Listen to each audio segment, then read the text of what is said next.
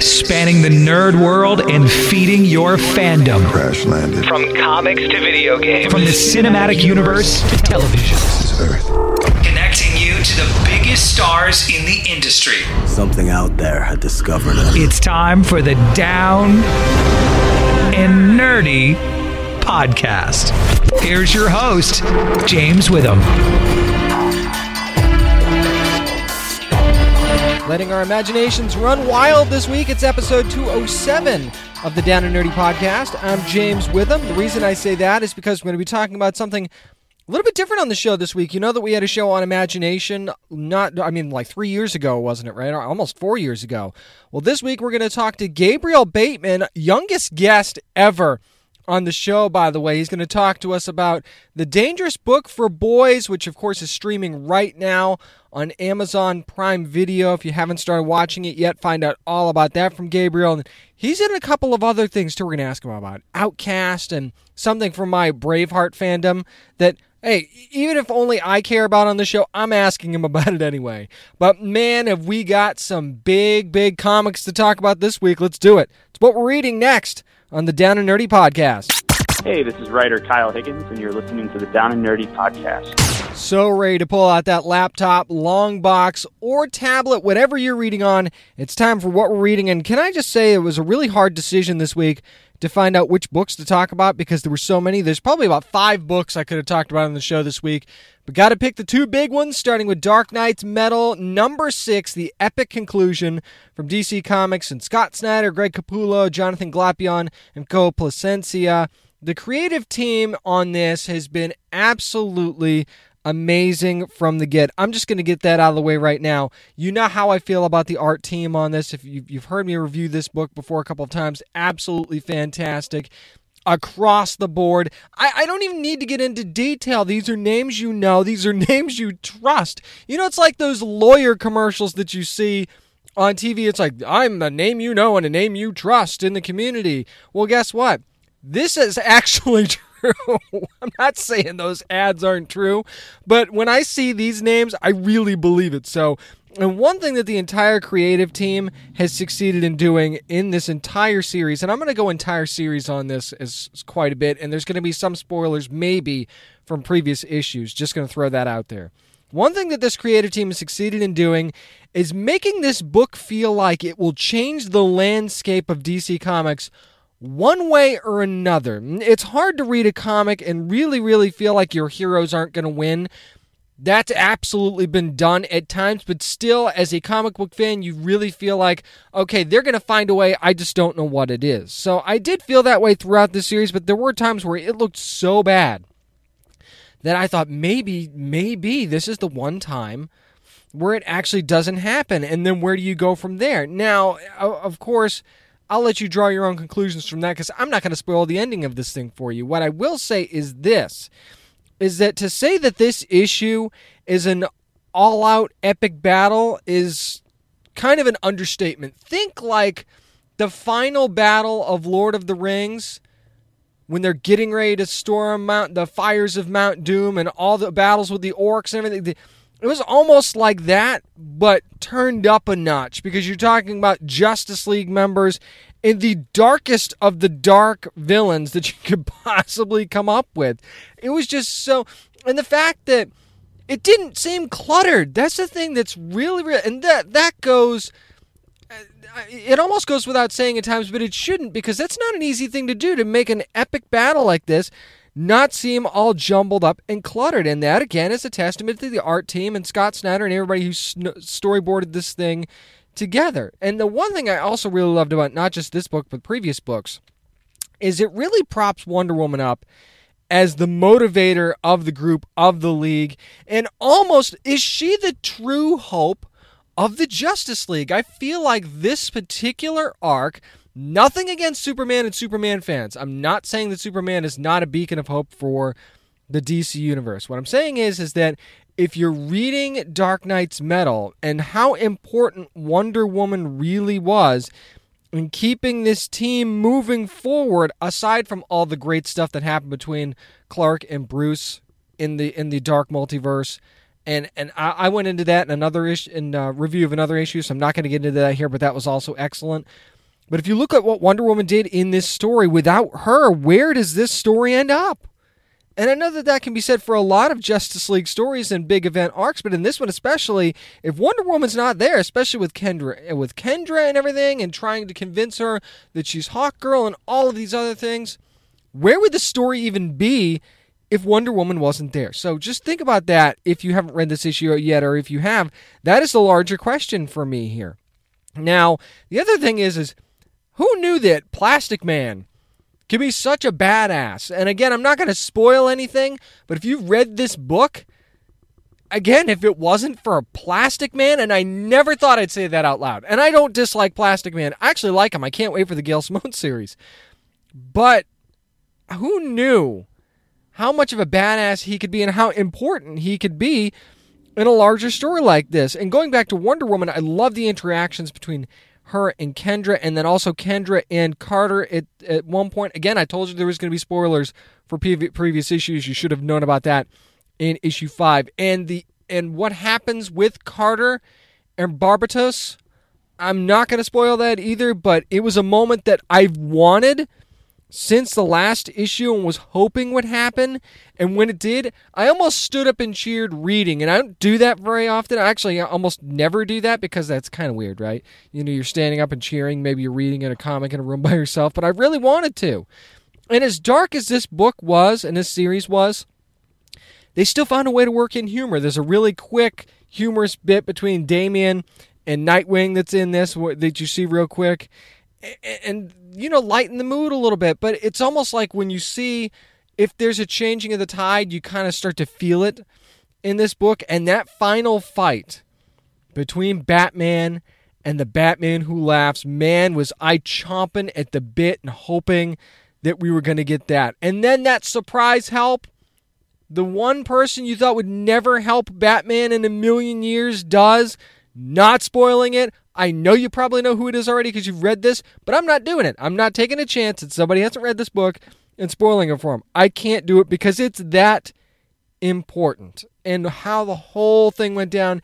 And then there's a moment in this book where they all come together. And I'm not going to say why and no this doesn't spoil anything.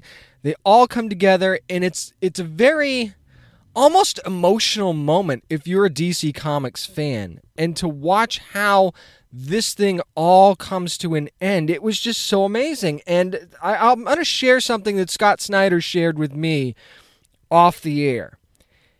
He said this thing almost didn't happen. And man, am I so glad that this series happened, not just because of this series itself, but all the new characters that were going to get spawned out of this and all of the of the new books that we've talked about with the new age of DC heroes that are being dawned out of this. And I will say that there's an epilogue in this book that completely not only leads right into the new Justice arc that's going to be coming up, it actually tells you why it's happening and where it's at least going to start out. So, I mean, just the way that it all tied together and, and the way that it it's so continuity now this series has been a pull for me from the beginning.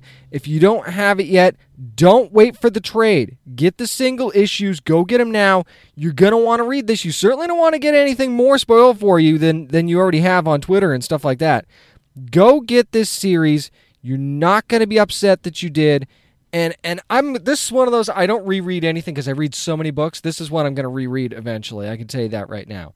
Another big book that came out this week. Yeah, you know what I'm talking about. It's Power Rangers number 25 from Boom Studios. And of course, Kyle Higgins has been writing from the beginning. Daniele Di Nicuolo on the illustrations. Walter Baiamonte on the colors. And Ed Dukeshire on the letters. Now, of course, this is the big Shattered Grid crossover event. This is the official start of that if you haven't read the previous, you know, pre-issues and stuff like that, the, the lead up to it might spoil a little bit there. But basically, Lord Drakkon is back in his world and is going to try to regain his strength. Of course, Lord Drakkon, the evil doppelganger kind of thing of Tommy Oliver. And we do still have the quote unquote our Earth version of Tommy Oliver that is with the original Rangers crew.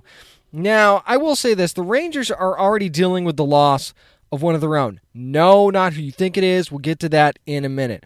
And there's a real uneasiness, and they're not really sure not just how to defeat Lord Drakkon, but how to even approach the entire situation. And then there's Tommy. And again, I'm not going to spoil anything about talking about Tommy, but imagine an evil version of yourself just kind of running around and wreaking havoc for your friends. And how does that make you feel? And there's a there's a really in, a couple of really interesting uh, pages with Kimberly and with Tommy that I think if you're a Power Rangers fan, it's one of those things where it just feels like home and it feels like exactly what you wanted out of a Power Rangers story. But then you've also got the rest of the team who's off trying to figure out how to deal with Lord Drakkon and Lord Drakkon, and you get to see him a little bit vulnerable in this book, which I thought was interesting, but that doesn't last very long. I can tell you that much right now. Now, I will say that from what I've experienced in reading this series so far, at least the first issue and the and the preludes to it, is that how is Lord Drakkon not already cementing himself as the biggest badass Power Rangers villain ever? Doesn't it just feel that way? I know there's there's been even in just this comic book series alone, there's been some serious villains, and there's they've done a lot of amazing things in this series, and in the in the movies and in the TV shows and stuff like that. But this one just feels different. Now I know maybe it's because tonally this is different from the Power Rangers TV series anyway. Maybe maybe the movie being a little bit more serious tonally, it's it's a little bit closer. But at the same time, doesn't it just feel like this guy? Is going to be possibly the end of the Power Rangers altogether. Again, just like I was saying before, you don't really necessarily think that your heroes are going to come to an end, but the biggest thing that you need to do is at least make the reader think that. And at least in this first issue and everything that's been cemented with Lord Drakkon, you really feel that way. Now, I will spoil one thing because I don't think we can not talk about this and it's already been all over the place on the internet and social media and stuff like that. Even Jason David Frank is talking about it. So let's talk about it. Big spoiler in this book is right after you see Tommy go out on a date with Kimberly and you think everything's going to be good and the things are going to move forward. Lord Drakkon does kill Tommy Oliver. Comes back to our time and kills Tommy Oliver. Now, the repercussions of that just from Kimberly alone, never mind the rest of the team. This team that already has no idea how they're going to defeat Lord Drakkon in the first place is now going to lose Tommy. Or at least you think that way, right? I know it's pretty clear that he's dead, but as Tom Waltz once told me, it's comics, man. Don't tell me that he can't possibly come back, at least in some form, or they find a way to bring him back, kind of thing. Don't tell me that that can happen. But it also creates the larger question of how much does this, I hate to use the term shatter here because we're talking about shattered grid, but how much does this fracture? How's that? Fracture this team. Losing Tommy. Now, was Tommy necessarily the leader of this group? That's debatable, right? But he's a huge, huge piece of what they do. Maybe you think that Tommy Oliver is the unquestioned leader of the Power Rangers. Maybe you're a Red Ranger guy. I don't know. Okay, Let, let's not debate that here. But let's just say that Tommy Oliver's been such a huge part of what the original Rangers crew has done anyway. Losing that piece and at least completely fracturing one other teammate, and that's Kimberly, could have huge repercussions going forward. And then you've got Lord Drakkon, who now has to feel like he's unstoppable, right? And we're talking about the very, very beginnings of how the morphing process begins. That's another thing that I really love that we're talking about in this series. And uh, it's almost like a race to who's going to find this information out first and how are they going to use it, right? So I think that Kyle Higgins in the group has done a fantastic job. Again, I've I've reviewed t- Power Rangers books here before, so Di Nicuolo's art really really great, really makes it feel like almost an animated series type feel even though it's not. That's that's how good to me that the art is in this book and I think that the Lord Drakkon original Rangers dynamic is going to be really interesting. And I love that they kicked this up a notch by killing off Tommy Oliver. And hey, if Jason David Frank is on board with this, I think we should be on board with it as well. So make sure you're picking up the first issue, Power Rangers 25 of Shattered Grid, and put this in your pull box. This is a pull for me as well. That's going to do it for kind of an extended version of what we're reading this week. But up next, speaking of extended, talking about three different shows Krypton, Constantine City of Demons, and Siren. Spoiler filled next on the Down and Nerdy podcast. This is William Powell from Siren on Freeform. and you're listening to the Down and Nerdy podcast.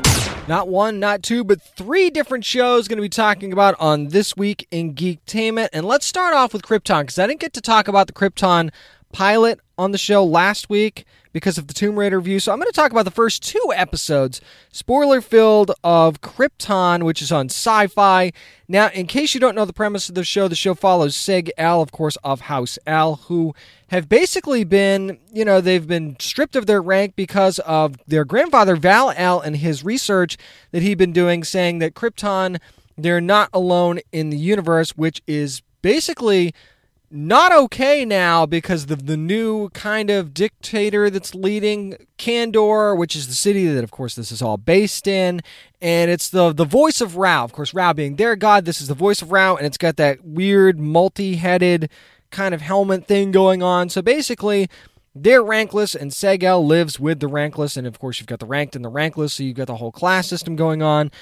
But he has a very torrid affair going on with the House of Zod, and that's Lyta Zod, who is kind of part of the guard of the Voice of Rao, you know, like the military force. And of course, it's run by her mother, who's Jaina Zod, who's played by Ann Ogbomo. Now, I will say that there's a moment where she stabs her own friggin' daughter in the, in the, in the hand when they're training and says that we don't ask for mercy. And if that doesn't cement you as a badass right off the jump, I don't know what does. So and the relationship between between Jaina and Lyta is very very interesting because it's it's kind of the whole you don't think I'm ever going to be as good as you sort of thing, which which I understand, and maybe that leads her to to having the affair that she's had. I say affair; they're not really. Well, they are actually promised to others. With we've we've got Lyta Zod, who's kind of promised to Dev-Em, who's a part of the guard as well, and then you've got surprise, surprise, Seg-El after he saves the voice of Rao in episode one, who is now promised to Nessa Vex, who is played by Wallis Day. Now, Nessa Vex, I don't really, I'm trying not to just go point by point here on everything that's happened in these first two episodes. I kind of want to give you my general idea. But Nessa Vex is that character I'm pointing to in the series as I'm watching it going, she's the one that kind of interests me the, bo- the most. Outside of Seg-El, of course, who Cameron Cuffe does a great job as Seg-El and kind of the rises and falls of him being cocky, then him being unsure of himself, then him, you know, kind of being a little bit of a, of a brat at times as well. But at the same time, he's sort of coming into his own. You got to remember, he's what, 23 in this series? Eh, eh, the character's like 23, so you don't expect him to kind of know everything. And then, of course, you see him, spoiler alert, lose his parents after they discover the Fortress of Solitude, and his parents kind of tell him what his grandfather was up to in the first place. And that's before Adam Strange gets into the bit. But I want to go back to Nessa Vex before I go off on that tangent. Just, it seems like we're going to find out, and it seems like in the second episode, especially, we find out that she's kind of puppeting her dad, isn't she? Daron Vex. She's really puppeting her dad in this entire thing. And may it could be the point where she's the one that's kind of making the decisions here, other than, of course, the voice of Rao, who is the unspoken and true leader of Kandor and of Krypton and all this stuff. But, but what I'm saying is, is that don't you feel like there's a coup coming here? I mean, we already kind of had one where when you, where you had Lyta challenge her commanding officer because she didn't want the rankless to get slaughtered in this big initiative that they were going to do in second episode. So she challenges her commanding officer to kind of a trial by combat. It's it's very similar to what you saw in Black Panther, except to a lesser degree. It's not like she's becoming queen. She's trying to become the head of her unit, which she absolutely does. So you've got that whole thing and a lot of, man, a lot of strong female characters. But you really, I really feel like Nessa Vex has her own plan. She even says to Seg at one point, You think my father chose you? I chose you. And now, and we still don't really know why, right? We don't know why Nessa chose Seg-El to be her betrothed, I guess is the best way that I could possibly put it. So, as the show goes along, one of the things that I love is we do get a little bit of brevity here. We get a little bit of comic relief, and that is from Kem, who is kind of, I, I could think I could say that that's Seg's best friend, right? Played by Rasmus Hardiker. And man, love what Rasmus is doing with that character. And he's kind of the I'll do anything for my buddy guy. And, and I love that. And it's just them as a team. When they have scenes together, that's one of the moments I think I like the most about Krypton. And let's talk about Sean Sipos' character, Adam Strange. Now, again, you've got him coming in there from our present time. He's got the Detroit Tigers cap on. He's warning of Brainiac, and and you know, Seg thinks he's nuts, and and it's just very interesting how Adam Strange kind of pushes Seg, and Seg's not really buying it at first, but then he pushes and pushes and pushes, and then Seg really kind of puffs up to Adam Strange, doesn't he? Saying, "Hey, you're not going to tell me about my family's legacy and and what my grandfather did and who my family is." Of course, he keeps talking about Superman, Kal El, and somebody's coming to try and erase him from history. And of course, we know that that is Brainiac. And then in the second episode, I thought the first episode was a little slow, but the second episode, they started to peel it back a lot more, and I got really, really more invested in the show because we got to see the slow revealing of Seg the investigator, which I thought was really, very cool, really cool. We get to see Seg kind of play investigator slash detective a little bit to try and confirm all of these things that Adam Strange is saying. And we do get a little bit of that confirmation, don't we, in the second episode? So now you feel like the story can really push forward. I feel like episode one was very much a stage setter. It's like, okay, here's the House of El, here's what happened to them, and then you've got the House of Vex. Oh, and by the way, here's the voice of Rao, the creepy, creepy leader.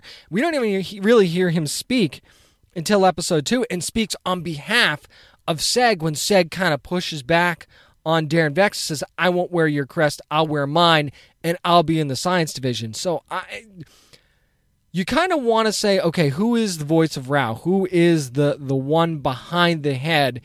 And you almost my first impression is it's probably Brainiac, but I don't think it is now.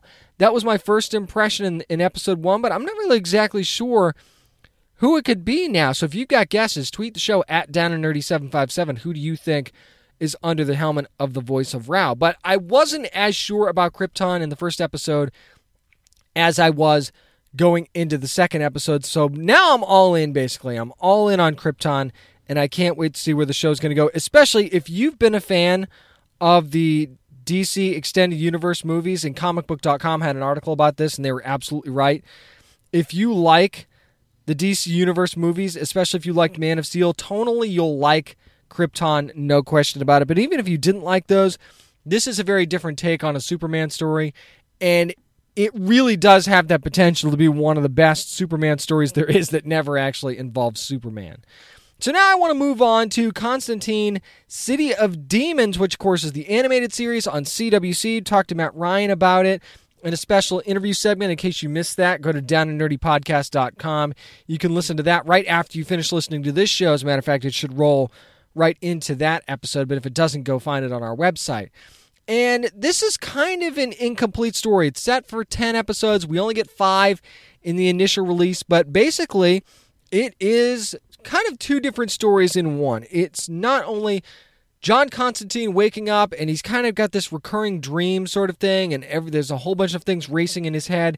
And he wakes up and the little demons are there. And this is spoiler filled, by the way, in case you couldn't tell with me rambling on about details. This is going to be spoiler filled. And basically, it's two parts. It's one part is John Constantine needs to deal with his own demons. And I will say this revisits what happened in Newcastle, and it's different than what they talked about in the live action series. So, the mystery of is this going to be tied to the live action series or not? I'm going to go with not. And that also begs the question as to whether or not this is actually tied to the Arrowverse. Now I'm leaning towards not on that as well. And I'm completely fine with both of those things. But the second part of this is also it is a loose adaptation of the All Engines story as Matt Ryan told me last week.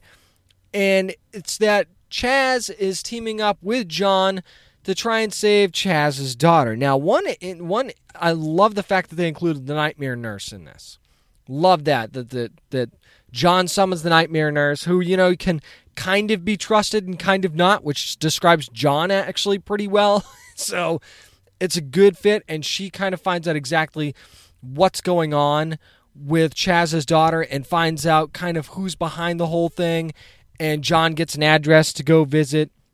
But here's the deal one thing that I did not like about Constantine City of Demons, and, and I, I kind of hesitate to say that because I really did enjoy these first five episodes, is because these are like five to six minute segments, and I think some push towards 10 minutes at some point, it does feel a bit choppy at times. It does feel like, okay, that's a weird stopping point, but they know you're gonna, you know, you're gonna binge all of them just because you know there's five there, and there's no, they're all like five to ten minutes apiece. So why wouldn't you just watch them all at the same time? But at the same time, to roll credits at certain points felt a little choppy to me, and the fact that there were only five episodes available, eh, it was. Uh, I know there's going to be 10, but where they left it, it's almost like, okay, now we're finally getting started and this is where you're going to leave it. So I was frustrated about that.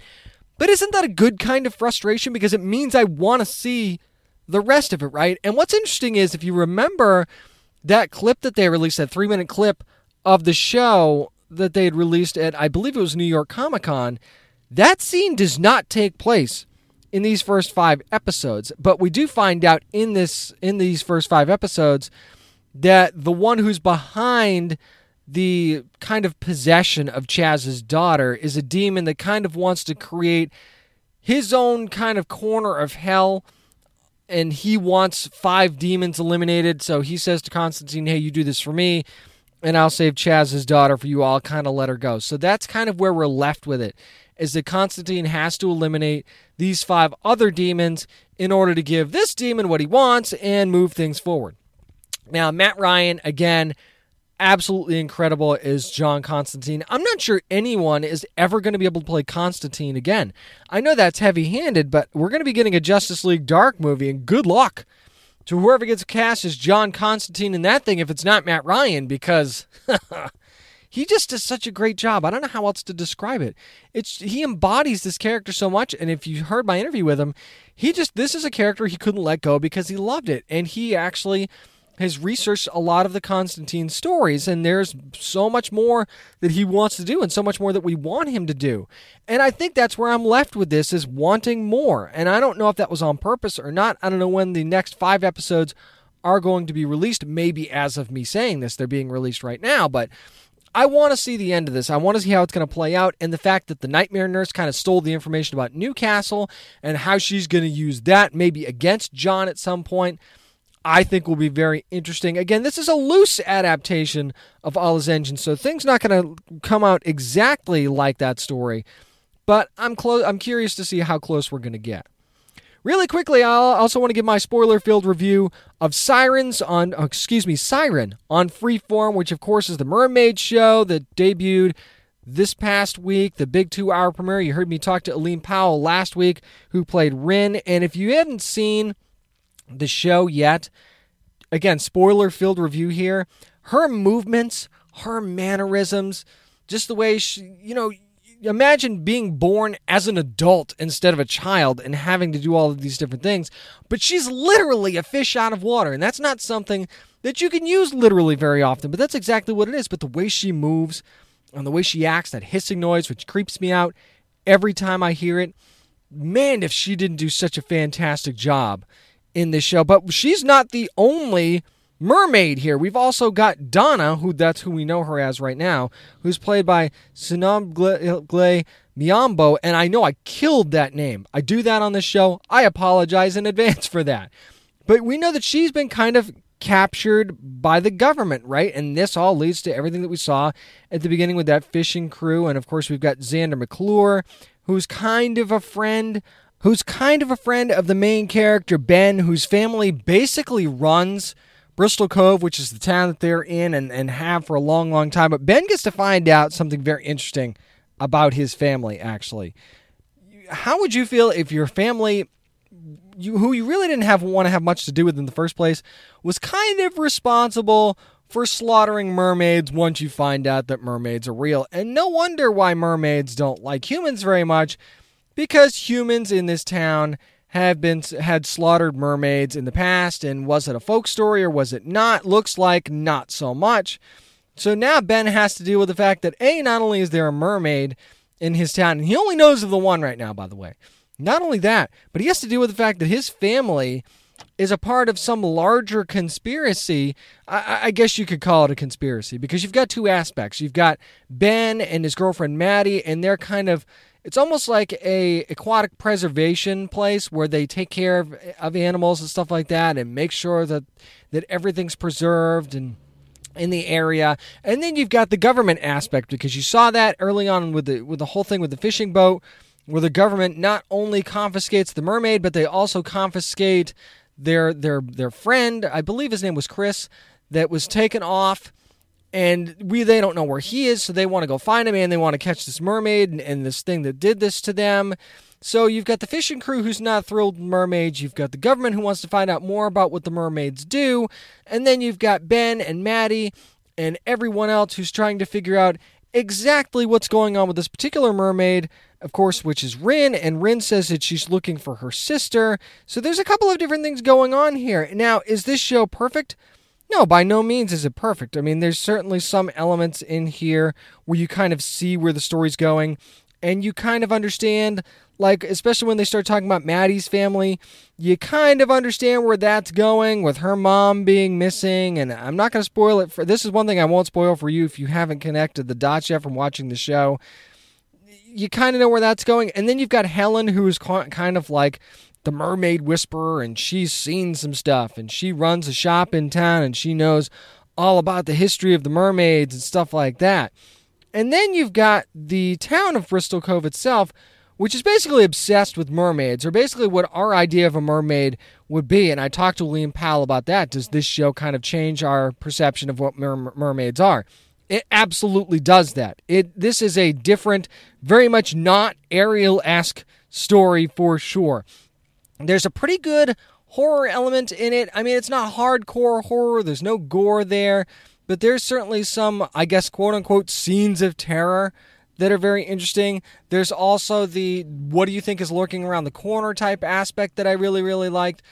But just the general idea of this show very, very much intrigues me. And I think it intrigues me to the point where I'm definitely going to keep watching Siren. Is it a home run knock out of the park?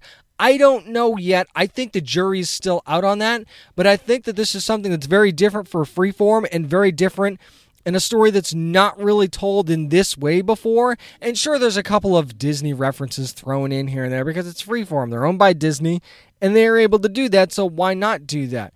But the fact that we've already seen a couple of instances of the violence ratcheted up here is something that you don't really expect from Freeform.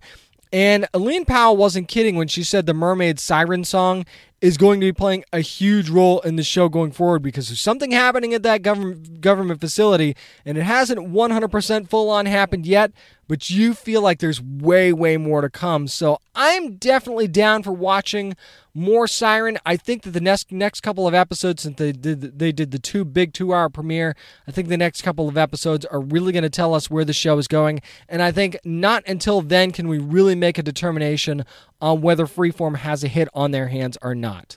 That was a lot of geektainment, and up next, we're going to be talking about a lot of nerd news to go with it. It's right here on the Down and Nerdy podcast. Hey, this is Blair Redford from The Gifted, and you are listening to the Down and Nerdy podcast. So, we thought we'd talk about a little something just for fun because it's time for nerd news. And I say just for fun because if you're scrolling through Instagram and you happen to follow Arrow costume designer Andy Poon on Instagram, he put up a very, very interesting post where it was a concept art work in progress for a Terry McGinnis Batman Beyond suit. Now, why am I talking about this? Because he said that they're actually, he says, quote, me and a small team will actually be making this into a real suit for fun. First of all, this is not necessarily something you make into a real suit for fun. I get it. Maybe they do really enjoy the character, and maybe this is something that they kind of want to do to try and kickstart something that's not actually happening yet. I mean, I think Batman Beyond fans would love to see a live action Terry McGinnis Batman Beyond show. I know that I am one of them. But it just seems fishy, right? That you, you assume that Andy and his team are pretty busy. So, how could they possibly have time to A, do a concept art for this, and B, make the entire suit for fun. I realize that there are breaks in between shooting, and maybe you're not designing and putting stuff together all of the time, right? But this just seems like a pretty intense, pet project. So, I mean, this has already gotten a bunch of likes and shares, stuff on Instagram. Comicbook.com picked up the story and talked about it as well. So, I don't think that this is something that we could just brush off and say, oh, well, it's nothing from nothing. I mean, there's nothing confirmed or anything like that. True, there isn't. But isn't it interesting that this just happened to pop up right as we're heading towards finales? I'm not even saying we're going to be seeing Terry McGinnis in any sort of near future in any show in the Arrowverse. I think Legends of Tomorrow makes the most sense, but they've already got a lot going on there. So why would you just kind of force him into that? There are a bunch of different places where you could introduce Terry McGinnis if you want to. Maybe a big DC Comics crossover next season. Who knows? It just feels like this is more than just a pet project, doesn't it? So I wanted to bring it up just in case you weren't aware of what was going on, or if you don't have Instagram, or if you're not following Andy Poon, which you might want to, just in case you want updates on this. Nobody's commented on anything or anything like that. I just thought it was interesting, so I wanted to bring it up. Speaking of interesting, the Fantastic Four are coming back to Marvel Comics after a hiatus after the horrible Fantastic Four movie when they were kind of pushed to the side. And Dan Slott and Sara Pichelli are going to be the team involved in bringing back the Fantastic, Fantastic Four in August of 2018. Not a whole lot of details beyond that. But on the flip side of that, we also have the Death of Inhumans that's going to be coming up starting in July, which is going to be Don Cates and Ariel Olivetti, which are going to be dealing with that. Now, before I talk about this revival and what it means, this is kind of a dangerous precedent. I think Marvel's setting, and I'm, I don't, and maybe I'm reading too much into it, but it's like if you fail on any screen, large or small, Marvel is going to put you in comics jail until you do a better job. I mean, think about it. We had the not so successful X Men Apocalypse,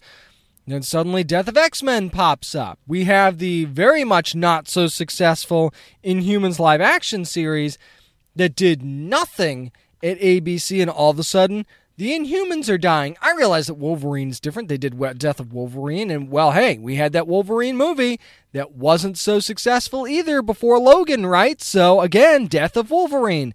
So, you should be quaking in your boots if you're a Marvel TV show or movie. If you don't do well, your comics are going bye bye. And I'm maybe that's a complete coincidence, okay? Maybe I'm reading too much into it, but I'm not sure that's how you should do it. You should almost use your comics as a breeding ground or a testing ground to see what works and what doesn't, and then try to adapt from there.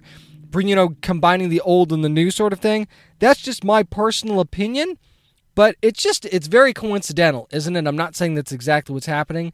But I do think it's interesting that you've got Dan Slott on the Fantastic Four comics team. You know, he's not going to be doing Spider Man anymore. So why not find another book for him to do? But Marvel does that too. They seem to take the same creators and shove them on all of their books. It feels like there's literally four people writing all the Marvel comics.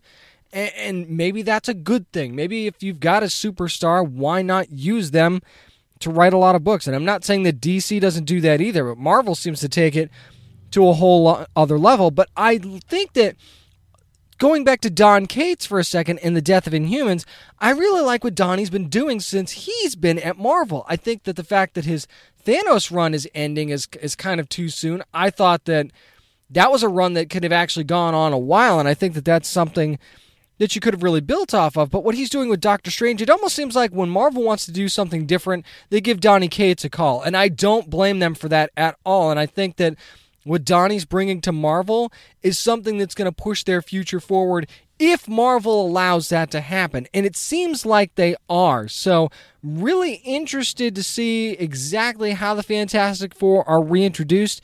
Maybe they're not just reintroduced, maybe they're just brought back and you kind of almost act like it never happened and you do what Marvel does, and that's reboot, right? So maybe this will be a reboot. Well, it looks like we're going to have the original team and everything's going to be set back to normal with the Fantastic Four. And then with the death of Inhumans, we've already got Black Bolt being canceled in, in April.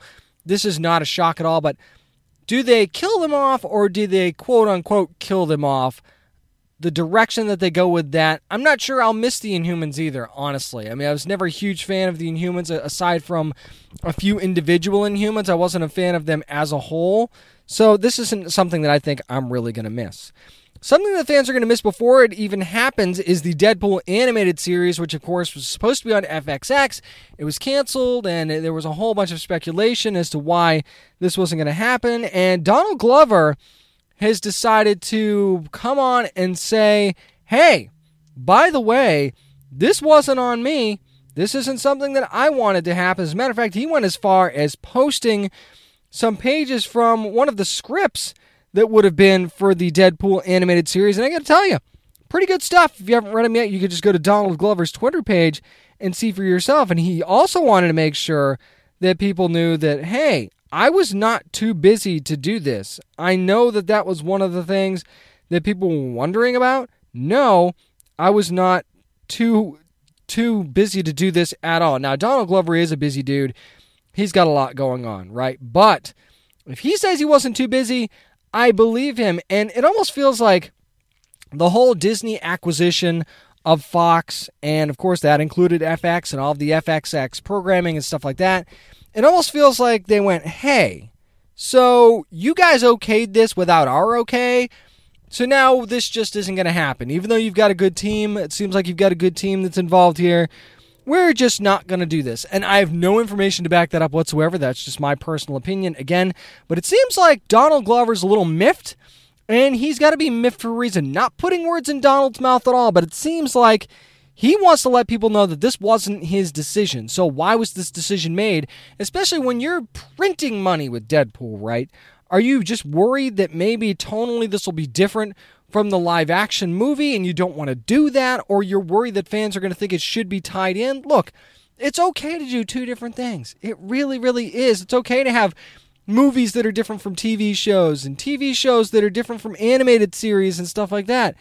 And I know that they do that with their Disney XD series and stuff like that for Marvel, but at the same time, it's almost like if it's out there, it has to be connected in some way, whether it be to the X Men universe or the Disney universe and the whole it's all connected thing, I think we're starting to see again. This is one of those times where that could be to the detriment of the Marvel brand as a whole. And I'm not saying that this would have been the be all end all of anything because it was still going to be on FXX and maybe there are other reasons for this not happening, but it's just a shame that this looks like it could have been a cool thing and now we're not going to get it. Speaking of cool things that we are going to get though, Rom the Space Knight, yes, from the Hasbro universe, is officially going to be getting his own movie, and it looks like they have wasted no time at Paramount in grabbing a writer from a hot project. That's right, Zak Penn, who was the writer for Ready, the Ready Player One adaptation, is going to be writing the Rom the Space Knight movie. Now, Hasbro's AllSpark Pictures, which was formed not too long ago, is going to be working with Paramount on this. I know that Rom had a history with Marvel. Don't expect a crossover there, any kind of things like that. It looks like this will definitely be tied more to the IDW universe. I think Rom the Space Knight is a character that could work absolutely really well in a movie, but here's the deal. I know that they've tried to make the Transformers movies and in a different universe. I realize that, but Ninja Turtles movies for everyone, right? You want to make sure that they're good for kids and that they are good for adults as well. Well, you failed in at least one of those with the Transformers movies, especially recently. So, Rom is not necessarily a character I would say is made for children.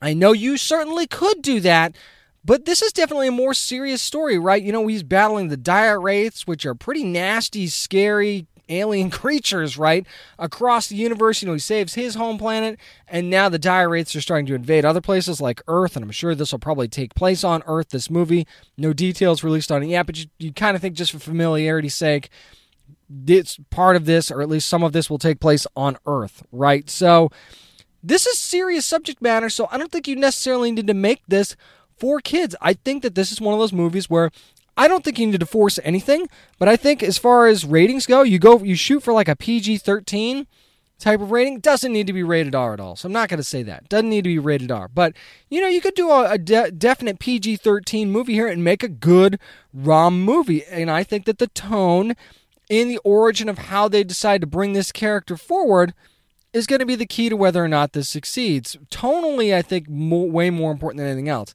I don't think you need to make it super dark, but you don't need to throw in a whole bunch of humor and stuff in there to try and make it for everybody. Just make this what the character is. I'm not saying that this story can't be funny at all. or anything like that. I'm not even sa- sure that this needs to involve a whole lot of human elements. What I am saying is is that just let this be what it is and see what happens because I don't think that the Hasbro movies have really done that so far, especially with Transformers because you're trying to make sure it's for everyone. Make ROM the Space Knight what it is and see what happens. You haven't tried that yet with any of these Hasbro movies. Not that there have been a ton of them since Allspark Pictures was created. But maybe that's the key here. Maybe this is them stepping in at Hasbro and saying, let's just do this as a true adaptation and see where it goes. Because you really have nothing to lose at this point after the spectacular failure of the last two Transformers movies. Really quickly, I want to get to this as well. Gina Rodriguez going to be bringing Carmen Sandiego to life at Netflix. Now, this is going to be a live action movie and said to be an extension of the already announced animated series, which is going to be coming out in 2019, which will also be voiced by Rodriguez. Of course, you know her from Jane the Virgin. She was just in Annihilation not too long ago. She's also going to be one of the producers involved in the Carmen Sandiego movie, and it's also being the movie's kind of be also being called a standalone. So it's a little bit contradictory. We don't know for sure if this is going to be connected to the animated series or not, or if this is just going to be a standalone movie. Either way, I'm fine with it. I'm actually surprised that it's taken this long for somebody to do something with Carmen Sandiego. I remember playing that on PC for so long and getting steeped in the history and everything. And I don't think it's a bad thing to want to teach kids, or even adults for that matter, young adults, about history. Let this be, again, what it is. Let there be some historical accuracy in this that goes along with a fictional story. We've seen that, if done well, can be done really, really well and can be very, very interesting. So I really hope that, you know, I wouldn't be afraid to, I wouldn't be afraid of camp here either. And I know Gina Rodriguez is very charming and she can be very funny, so I wouldn't take that away entirely. But again, I would let this be what it is and see what happens because I know that there's a, well, you know, we don't want to get too bogged down in history because that can be boring. Okay, well, there's plenty of history that's not boring, and there's plenty of things that you could draw from that don't need, again, it's there are also things that have been drawn from like a thousand times that I'm not sure that we need to revisit. So I'm very curious to see, again, tonally how this is and if this will be connected to the animated series. And I guess we'll get a good idea of how Gina Rodriguez is from that animated series before the movie itself comes out. That'll do it for Nerd News this week. Up next, we're going to sit down with Gabriel Bateman and talk about The Dangerous Book for Boys on Amazon. That's next on the Down and Nerdy podcast. I'm Haley Mancini. And I'm Jake Goldman. And we are writers for the Powerpuff Girls. And you're listening to the Down and Nerdy podcast. Yeah. The show that we're really excited to talk about on the, our show this week is called Dangerous Book for Boys. It's going to be on Amazon Prime on March the 30th. And we actually have one of the stars from the show with us who plays Wyatt. It's Gabriel Bateman. Gabriel, how you doing? Well, how are you? Thanks I'm for doing- having me. I'm doing great, man. Hey, thanks for taking the time to do this. Now, before we get to uh, the Dangerous Book for Boys, I mean, you've done a lot of work in horror and mystery and thriller genres and stuff like that. So, what's it like to tackle such intense subject matter at such a young age? Because I'd probably be scared to death. I'd say honestly, it's um, it's about the same as a lot of other roles, just because you're not going to be the exact same as any character. So it's going to be um, acting, and at the end of the day, no matter what. But with the more intense roles, um, I enjoy them more because I enjoy playing more complex characters. And on set, it's basically the same because as soon as they say cut, everyone you see guys comparing tattoos and grips talking about their daughters. So Yeah, definitely. I mean, one of those roles was actually on Outcast. So let's talk about that for a minute as well, because I remember reading that comic when it first came out. Now, did you actually get to read the comic before filming the series? But how and how amazing was it to play Joshua? Uh, I didn't read the comic because I hadn't heard of it before I started filming the series, but I did after, and they're really, really great. Uh, and Joshua, to this day, is probably one of my favorite roles. It was really amazing because I got to play a, a demon-possessed child, so a demon on one end, and when he was exorcised, I got to play an innocent little boy that was scared and didn't know what, just happened. So um, acting-wise, there was a lot to take in, which was really, really fun. And I met one of my best friends to this day, Patrick Fugit, on that. So So is it really cool to be able to play kind of two different characters in the same show doing that? yeah, it was amazing. It was I'd never really done anything like that before, and I haven't since. So it was a super fun and new experience. Well, let's talk about what you're doing right now, which is the Dangerous Book for Boys on Amazon Prime Video. Now, for anyone who isn't familiar with the show or the book, tell us a little bit about it. Uh, the Dangerous Book for Boys is about a family who is struggling with the loss of their father, and he left a book for his three youngest uh, for his three sons. And the youngest son, Wyatt McKenna, it sparks his imagination, and he starts having all these crazy and wild fantasies. And in each fantasy, it's a life lesson, and he sees his dad because he can't handle them by himself. And it's based, uh, Bryan Cranston and Greg Mottola based the story off the Dangerous Book for Boys book, which is a guidebook for young boys and girls. And basically, that's it. We're talking to Gabriel Bateman, of course, of the Dangerous Book for Boys. He plays Wyatt, which will be available on March the 30th on Amazon Prime Video. Now, Gabriel, I remember, I remember reading somewhere that you're the youngest of eight children. Now, on the show, Wyatt has two brothers, so both of whom are very, very different as well. So, how much do you feel like you kind of related to Wyatt once you started filming? Yeah, I think it helped a lot that I was that we were both the youngest of relatively large families, or at least his is relatively large. Mine is pretty huge.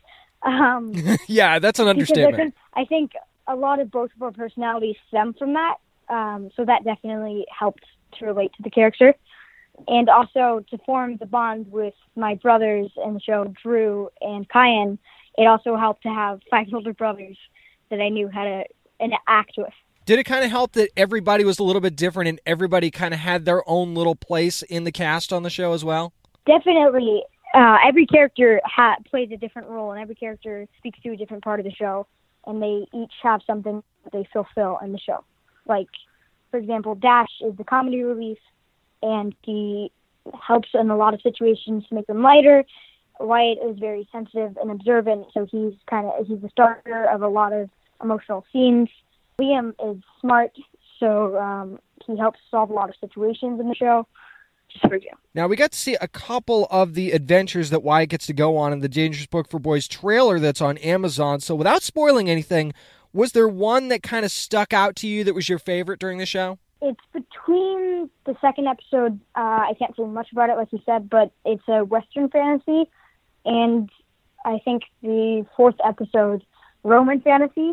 Roman because I love Roman history and mythology, and the Western because it was probably my favorite set. There was so much to it, um, but I'd say it's a tie between those two. I would say the second one's my favorite too, so I'm with you on that one. Great. Now, one of the things I also loved about the show was that Wyatt's dad was an inventor, and we actually get to see some of those inventions early in the show. Now, is there anything, Gabriel, that hasn't been invented yet that you would love to see be invented? Uh, anything? Anything. I think they're working on it right now, but if they perfected medical nanobots, I think that would help with a lot. Yeah, I think that's that's what I would want. That's really cool. I like the way your mind works. That that's a really good one. Thank you. now, Gabriel, I've been told that you're also a bit of an anime fan as well. Now, we've seen a lot of anime That's start.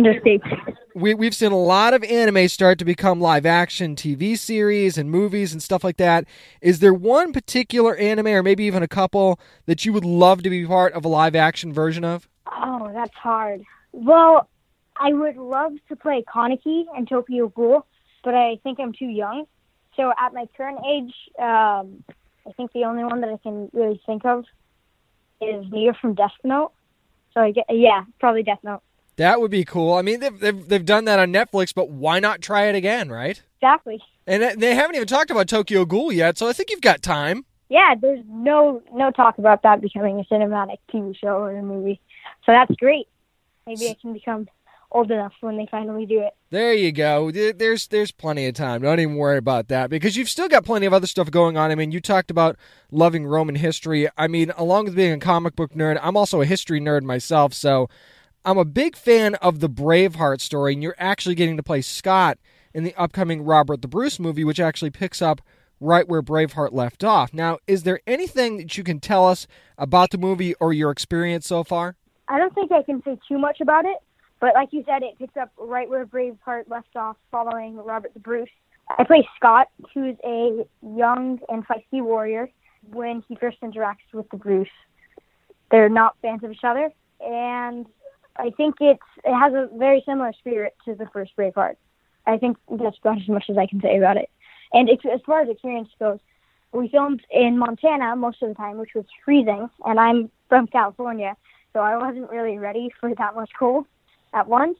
And um, we also filmed in Scotland, which was so beautiful and probably my favorite place I've ever been to. Wow, that sounds really neat. Now, before I let you go, Gabriel, I wanted to give you one more question about the Dangerous Book for Boys because it's so easy these days to get wrapped up in technology, and this show is not afraid to tackle that subject at all. So, do you feel like this show almost serves as a reminder that we need to use our imaginations? Definitely. I think that's one of the main purposes of the show is to tell kids and adults alike to start looking at the outside world and further than that start interacting with their kids and their family and start using their imagination, like you said. Well, before you guys turn your Wi Fi off, make sure you're binge watching The Dangerous Book for Boys, which is available on Amazon Prime Video on March the 30th. You can also see Gabriel in the remake of Benji on Netflix as well right now, and Robert the Bruce is scheduled to be released in 2019. It's Gabriel Bateman Wyatt from The Dangerous Book for Boys. Thanks for chatting with me this week.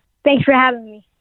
I got to tell you, I got a chance to see The Dangerous Book for Boys early from Amazon, and one thing I loved about it so much was the family dynamic and the focus on, as I talked about with Gabriel, imagination and how you should never let that go, especially at a young age. And we're so filled with technology. And hey, I love technology. If it was for technology, you wouldn't be listening to me talking right now. So I love technology, but at the same time, one of the things I uh, really am going to try to do as a parent is to teach my son okay, there's a time for the technology and there's a time to put it down and just let your imagination move forward. And he's three now and he's really starting to develop a little bit more of an imagination. And I love seeing that. I love seeing that being brought forward by a show like The Dangerous Book for Boys, who also deals with the serious subject matter, but at the same time shows how strong a family can be in tough times, but at the same time find that I, I don't want to say escapism because I'm not sure that that's really the right word for it, but find those moments of peace, I guess you could say, and see how something like this from a father who is no longer with the family and how it brings them together. Absolutely amazing job. And this is a show, if you have a family or if you just love family shows and movies, this is one that should be high on your list. Make sure you're watching the watching the Dangerous Book for Boys. Binge it right now on Amazon Prime Video. That's going to do it for this week's edition of the Down and Nerdy podcast. Again, thanks to Gabriel Bateman and his team for joining me this week. And if you want more of us, always go to our website, downandnerdypodcast.com. You can also find us on social media there, facebook.com slash down and at down and nerdy 757 on Twitter and on Instagram. Remember, though, you never have to apologize for being a nerd, so let your fan flag fly and be good to your fellow nerds.